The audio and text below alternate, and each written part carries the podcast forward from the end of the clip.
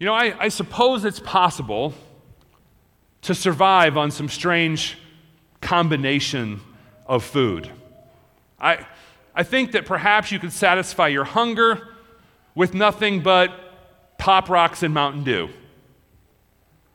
But it wouldn't take too long for you to start to feel the effects, right? Our bodies desperately need nourishment. And without it, we risk serious damage to our health. When we feel hungry, it's not simply about filling our tank so that we don't feel those hunger pangs anymore. Our body is, is designed to desire nourishment in order to work properly. And while we could get rid of the rumbling in our stomachs on a diet of, say, Hawaiian punch and Pop Tarts, it wouldn't be too long until we started to feel something else. Our stomachs might stop making those noises at us, but soon our legs may start to wobble. Or it may even start to affect our cognitive function. Good nourishment is essential to being strong and healthy. It isn't just about filling our tanks. You can make the dial on your car go from E to F by putting water in your tank, but it isn't going to make your engine run. And we see here today, the author of Hebrews is very concerned that the people who are reading this book will fall away from the faith. The solution that, that is offered is, is in what they need is more than just the basics. They need spiritual nourishment. They're living on nothing but milk, but it's time for them to get some spiritual food that's solid and gives them what they need so that they can stand firm in their faith. And so we come to this passage, and we are going to divide up into three main points. To, to continue with the food metaphor, we're going to do this so that we can digest it. That's why we divide it up. The goal is not only to understand what this passage is saying, but we want to apply it to our lives. And so, our first point that we're going to see today is that we need solid spiritual food. As I pointed out, we need proper nourishment for our bodies, and this is the case for our spiritual diet also. If we're going to be safe from false teaching, we need to know what we believe and why we believe it. If our spiritual diet is deficient, it will have serious ramifications for our spiritual lives. Secondly, we need to see the gravity of false teaching and unbelief. In our passage today, we see that turning away from the faith has serious consequences. To understand what the faith is and to teach contrary to it shows a contempt toward the work of Jesus for us. And this is the last thing that we would want to do. And so it's important that we understand just how important sound doctrine is for us. And lastly, we see that faith leads to good works, and God sees our diligence in the faith and our good works, and He rewards it. We read in our passage today that God doesn't overlook the work that we do and the love that we show in His name. Therefore, we ought to be diligent to continue to love others and, and to do the work that God has called us to do. And so we come to this first section of today's passage as we look at verse 11 through of chapter 5 through the third verse of the sixth chapter. And as we start looking at this, we, we see a statement that forces us to look backward in the passage just a little bit. It says, About this we have much to say. Well, what is the this? Well, last week our passage was about Jesus being our great high priest, and the author of Hebrews says that they have much to say about that truth. And the idea being expressed is that there's so much that can be said about the work of Jesus for his people. But there's a problem. It's hard to explain it because the people have become dull of hearing. Now, let's be honest, that, that's pretty savage. That's, that's pretty harsh. When it says dull here, the idea is spiritual laziness. He's saying, I could teach you so much, but you are so spiritually lazy, I can't even go there right now. The concept it's, isn't itself that, that they've been lazy, but they have become unable to understand the difficult things of the faith. And maybe it isn't that it is super difficult, it's just that they have become so lax in understanding what they believe.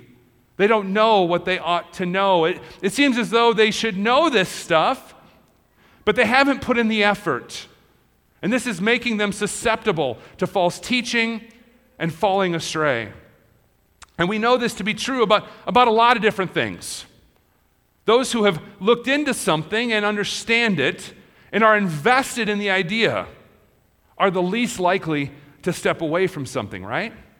I, I often go back uh, to what I heard theologian Mike Horton express a few years back. There had been a study on young people that were leaving the Christian faith.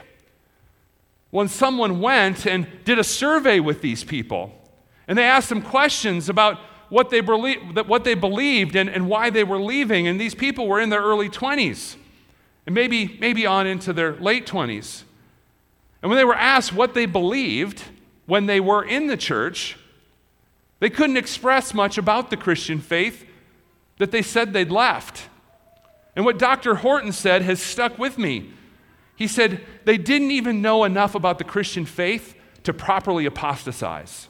They didn't know what they were leaving. Basically, they left because they just were indifferent to the faith. They had no idea what it talked about, what it truly meant. They walked away without actually rejecting anything.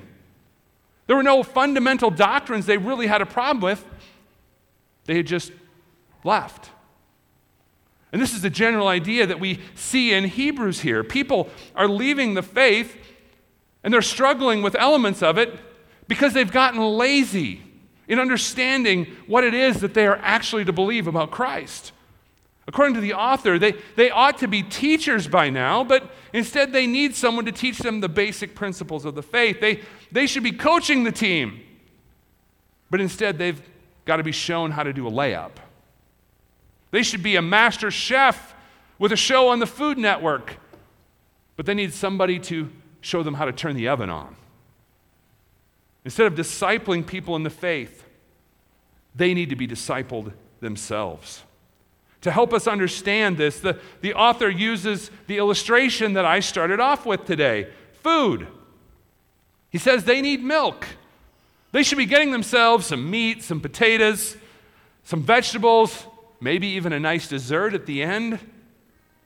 Instead, they're only getting milk. And you know, you know what's being implied here. Infants receive milk. They can't have solid food. And everyone who's spent any time around babies knows how great it is when they start to have some solid food, right?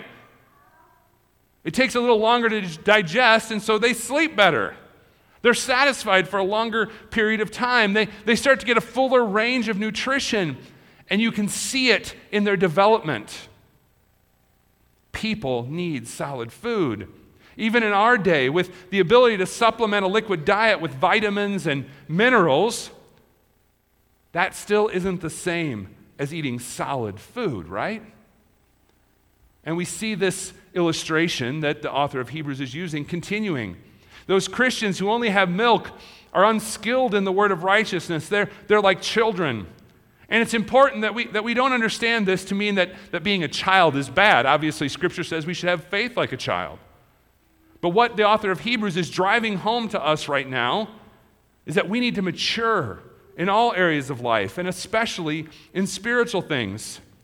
Think for a second about how you viewed the world when you were five. You had an understanding of the alphabet, you knew some simple words, you knew basic math, and, and could solve some simple math problems, right? But you couldn't have written about something really important or had discussions about important topics. Not only was your knowledge not there for that, but your vocabulary wasn't there yet. You could have figured out some math problems, but you couldn't have balanced your checkbook. Or you couldn't have figured out how big a loan you needed for your business. We grow, we learn, we move beyond elementary things for a reason. Imagine trying to navigate life with just what we knew when we were five. The same holds true for spiritual things. Understanding the love of God and the cross is absolutely imperative, and even children can lay hold of the truth of the gospel. But we see here it's important that we move on to solid food, not just for the sake of acquiring knowledge, but for the purpose of protecting us from false teaching and false doctrine. Now, there's so many false doctrines out there. I, I do my best to educate you on those from the pulpit, but there's more than I can possibly tell you about. Just from what it comes up, when something comes up topically in the text, I try to address it. But like I said, there's more than I could ever possibly be able to do that with. And that's why we want to move on to solid food, because we want to know the faith clearly. I, have used this illustration before. When someone is worrying about counterfeit money, when, when it's their job to identify counterfeits, they don't go out and collect all the counterfeits and study the counterfeits. Instead, what do they do? They get the real thing. They get that real $100 bill, that real $50 bill, and they study it and they know it. It becomes a science to them because they want to know the original so they can see what is false. We want to do the same thing with our faith. We want to grow in our faith and in our knowledge of the truth so that, that we can know what the gospel is, so we can protect our hearts and our minds from those false things that come at us from every direction. When we have our discernment trained, it says, then we can distinguish from good and evil. And that's pretty straightforward. But I want to remind us what the topic of discussion is here in this passage. It's false teaching. Normally, we think about good and evil being primarily moral categories, and of course, those are the primary categories. But here, what is being said? It's being said that false teaching is evil. It's important here that, that we see that these categories of good and evil apply to what we teach and what we believe. We think that teaching someone that Christ isn't sufficient, ah, we know what they mean. That's ill, that's ill advised, or maybe it's a bad idea. We don't sometimes get too concerned about those things. But what we need to remember, what we're being taught here, is that teaching against sound doctrine is imperative because teaching falsely about Christ is evil. It causes people to turn away from the truth. And this brings us to our second point today. We want to make sure that we teach sound doctrine because there is a gravity behind this. There's a gravity to holding on to sound doctrine. Because this is so important, we must continue to grow in maturity in Christ, as we've seen. We're to establish the foundation of what we believe. We don't rely on dead work, but instead we, we trust that God has saved us by His grace. And we see a list of things that, that they're to move on from here. None of these things are distinctly Christian themes. They would have been things that were talked about in Judaism too, but they have to be understood by Christians in a different way. And we can see here the perfect example for us is washings. In Judaism, there would have been ceremonial cleansing. But for the Christian audience, receiving this letter, it would have been referring to baptism, something that would have been done in both traditions, a, a ceremonial washing, but it had a different significance for the Christian. And we also see the resurrection and eternal judgment listed here. Obviously, those two would have had a different emphasis for Christians. Why? Because the resurrection of Jesus promises a resurrection from the dead for us and safety from eternal judgment. All these things being talked about here are important doctrines, and they have specific implications for us as Christians. But the author of Hebrews is encouraging the readers to continue to grow in the faith so that they can stand firm, so they can remain strong. And notice that this involves the help of God here. It says, if God permits, God is the one who helps us to grow. The Spirit is the one who causes growth in us. If God permits, we will grow beyond these things. We're trusting that God is at work in our hearts.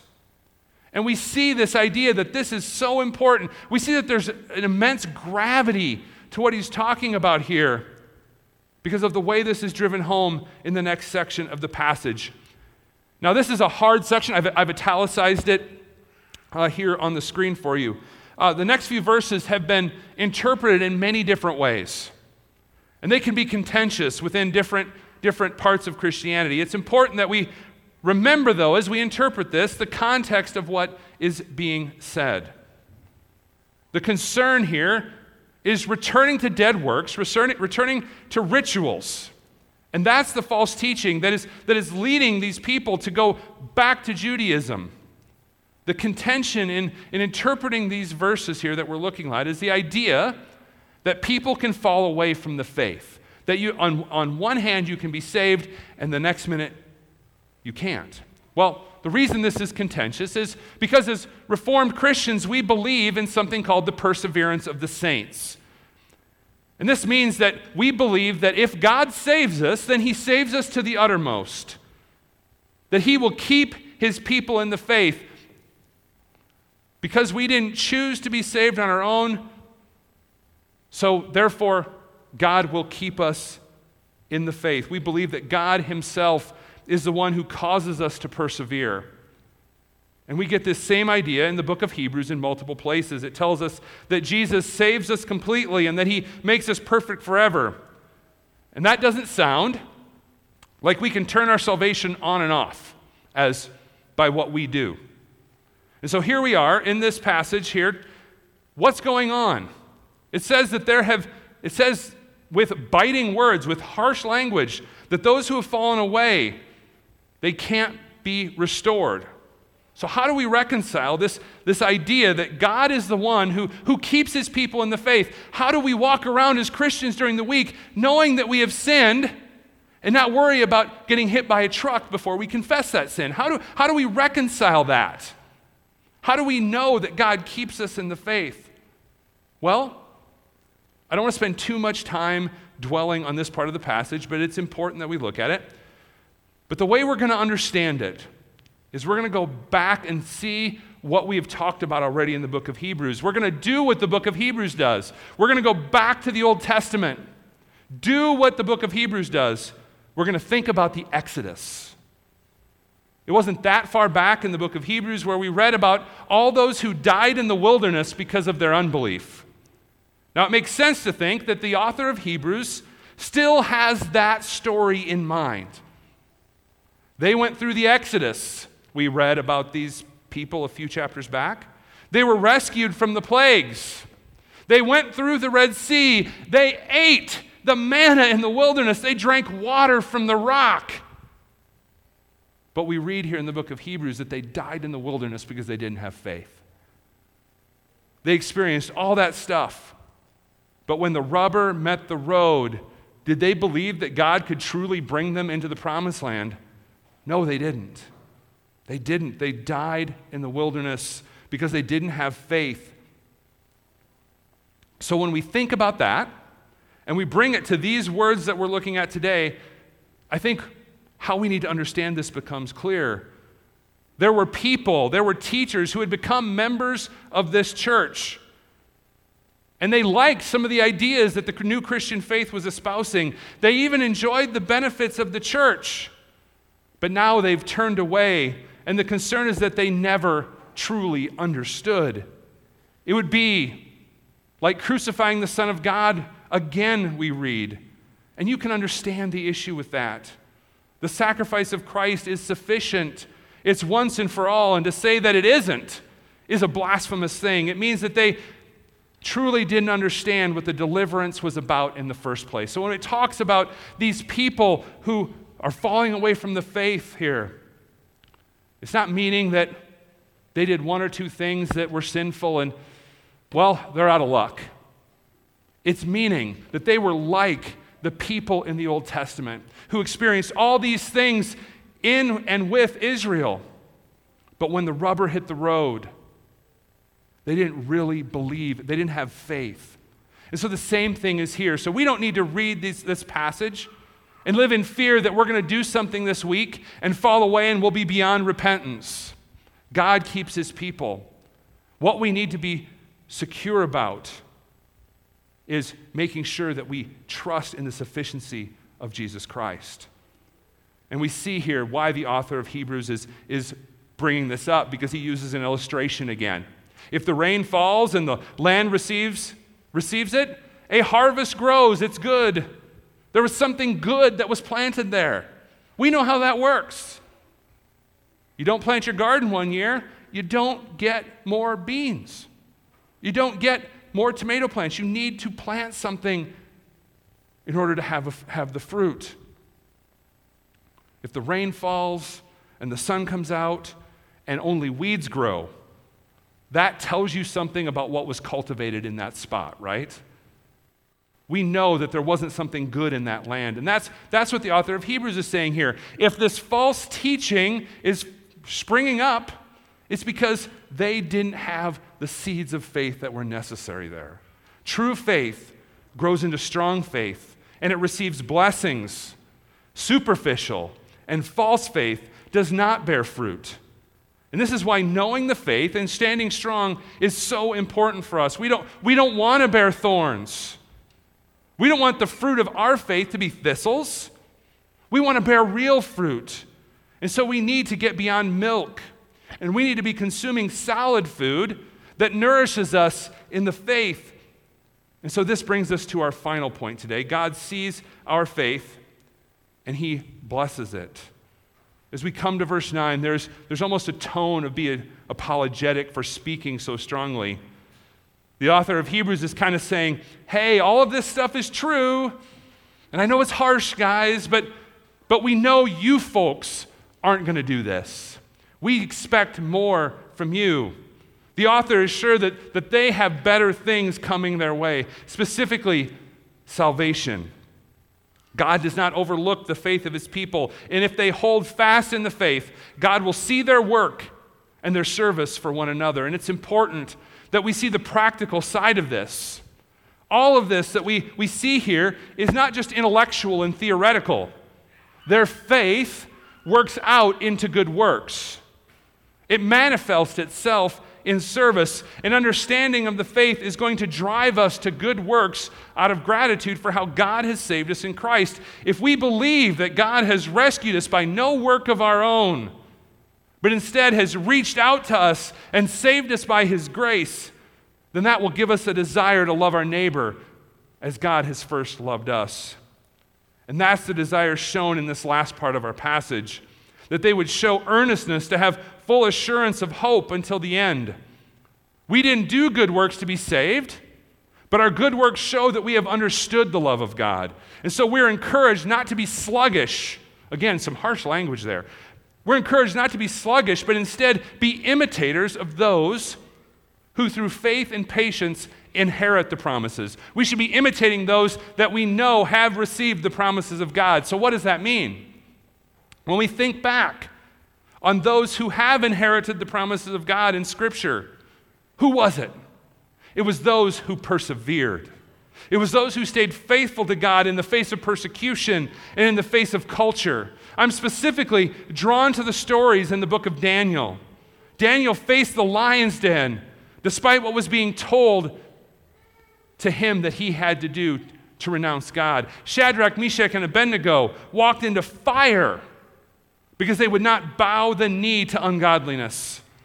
What a contrast to those unfaithful in the wilderness that we've seen earlier on in Hebrews. They were afraid of the people that they, that they would have to overcome in the promised land. That's what they were afraid of. They were afraid, afraid to try and fight a battle with a large army with God on their side. But what did Daniel and Shadrach and Abednego and Meshach do? They stood for God when they were the only ones. And so we're told to be imitators of those types of people. We know who we're to imitate. It couldn't be clearer. Those who stand strong in the faith, that is what we're to emulate. So may we not be sluggish in standing strong in the faith, but instead do what is being challenged to us at the end of this passage this morning. Let us imitate those who inherited the promises of God because that is our call on our lives as Christian. And so this brings us to our application for this week. Two things stand out for us today. uh, they, they're very clear in the passage.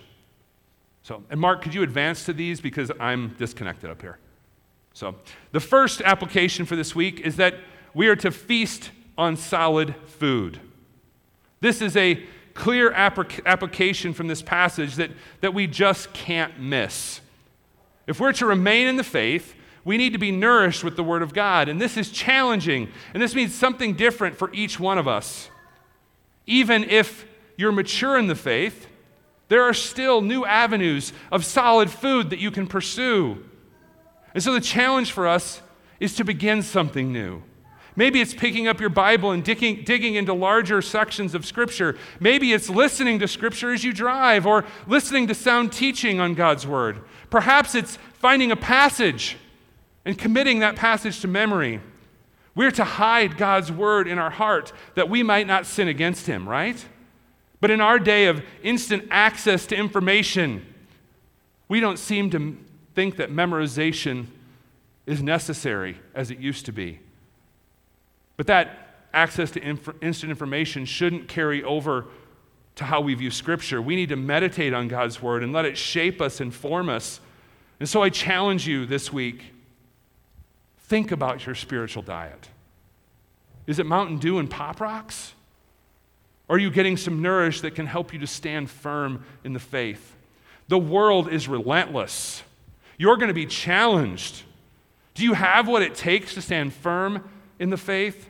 And not just stand firm, but respond with why you're able to stand firm and to share that good news. These are important questions for us to consider this week. And secondly, our second point of application is to be earnest in holding strong to the end. What we saw today was the, was the author of Hebrews telling us that, that those who hold strong have something in common. They're, they're feasting on solid food. But for those who fall away from the faith, those who are subject, subject to false doctrine, they are like those people who perished in the wilderness. We do not want to be those people.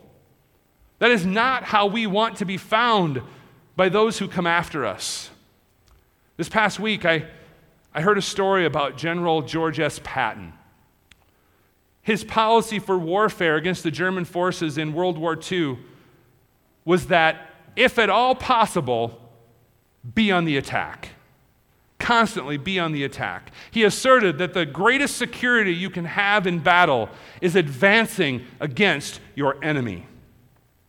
When asked why he always pressed for the attack, he said this I don't like paying for the same real estate twice.